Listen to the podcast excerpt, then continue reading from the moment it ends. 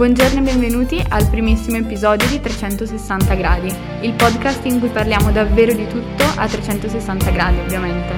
Attualità, letteratura, cultura e anche scuola. Oggi, lunedì 25 gennaio, inauguriamo la rubrica WhatsApp che ogni settimana selezionerà le notizie della settimana passata e le riporterà con eh, dei piccoli approfondimenti. Tornando a noi, direi che questo 2021 sta partendo decisamente in quarta e ne abbiamo viste e sentite di tutti i colori già nelle prime settimane di gennaio, tant'è che abbiamo già molte notizie da raccontarvi. La settimana si è aperta con Conte che riferiva alla Camera e poi al Senato riguardo alla crisi di governo che si è aperta il 14 gennaio scorso con la dimissione dei due ministri d'Italia Viva e Conte ha ottenuto quindi la fiducia sia alla Camera che al Senato, soltanto che al Senato ha ottenuto una maggioranza relativa e non assoluta, cioè i voti a favore non sono stati più del 50% ma semplicemente più di quelli contrari. E questo potrebbe rappresentare un problema nell'imminente futuro per il governo perché chiaramente sarà più difficile ottenere la fiducia per i prossimi provvedimenti. Per esempio nei prossimi giorni Bonafede dovrà fare il resoconto sull'amministrazione della giustizia ed è già più difficile che anche chi ha votato la fiducia al governo dia la fiducia a buona fede. Spostiamoci ora in Russia, dove Alexei Navalny, un oppositore di Putin, è stato arrestato al suo rientro dalla Germania all'aeroporto di Mosca. Era in Germania per eh, essere ricoverato dopo un avvelenamento e una volta atterrato a Mosca è stato arrestato e condannato a 30 giorni di reclusione. Questo ha scaturito numerose proteste e sono state arrestate moltissime persone, probabilmente più di 2000, tra cui anche eh, personaggi chiave della fondazione anticorruzione che aveva istituito eh, Navalny. Adesso passiamo al numero 22 perché è un numero che accomuna tre ragazzi di paesi diversi. Una è Riley June Williams, che ha partecipato all'assalto del 6 gennaio a Capitol Hill e che pare avesse rubato il PC della speaker della Camera, Nancy Pelosi, con l'intenzione di vendere le informazioni contenute ai servizi segreti russi. Sembra davvero un film di fantascienza, però purtroppo non è così. Comunque, piccolo spoiler, di queste cose parleremo in modo più approfondito. L'altro italiano si chiama Andrea Cavalleri, è di Savona e ha appunto 22 anni. È stato arrestato la settimana scorsa perché ha dichiarato di aver istituito un'organizzazione fascista con intenzioni terroristiche e di school shooting.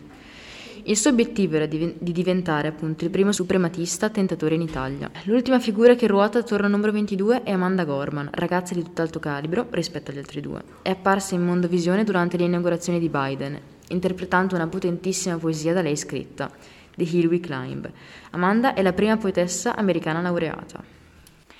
A proposito di Amanda Gorman, il 19 gennaio c'è stato l'insediamento di Biden alla Casa Bianca a Washington, eh, dove diversamente dal solito ci sono state eh, solo mille persone a partecipare, tra cui eh, Bernie Sanders, che penso abbiamo visto tutti, e, mm, e il, già il primo giorno di, di carica eh, Biden ha firmato 17 emendamenti, tra cui sicuramente è di notevole importanza è quello sul rientro eh, all'accordo di Parigi eh, che Trump aveva osteggiato e poi ehm, il rientro nell'Organizzazione Mondiale della Sanità, ehm, il, la sospensione della costruzione del muro eh, di divisione dal Messico, la sospensione della pena di morte per i reati federali, poi ha istituito già un nuovo piano di immigrazione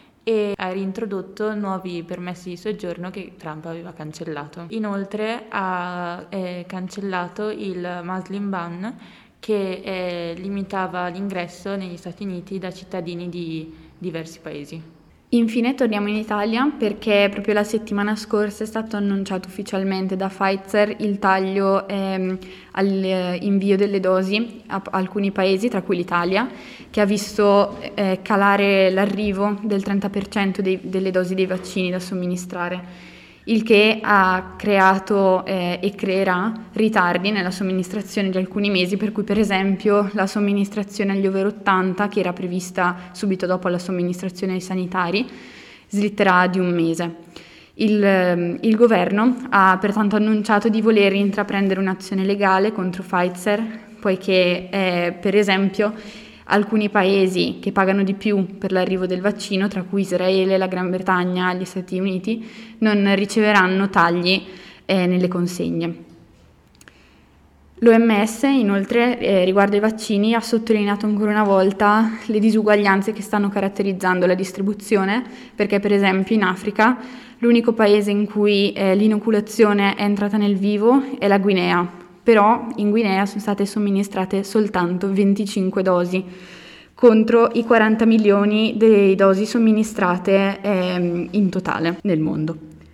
In India invece, eh, per esempio, è andato a fuoco il maggiore stabilimento del paese per la produzione di vaccini. Questo sicuramente creerà problemi eh, per il superamento della, della, pandemia e della fase cruciale, visto che l'India è uno dei paesi più popolosi del mondo, che infatti in fase di lockdown ha vissuto un bel po' di problemi.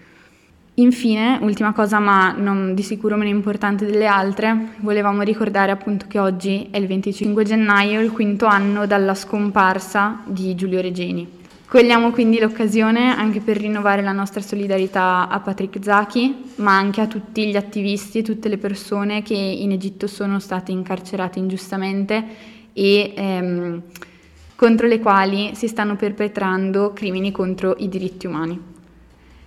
Arrivederci a tutti, Whatsapp torna lunedì prossimo con le notizie della settimana e ci sentiamo per i prossimi appuntamenti.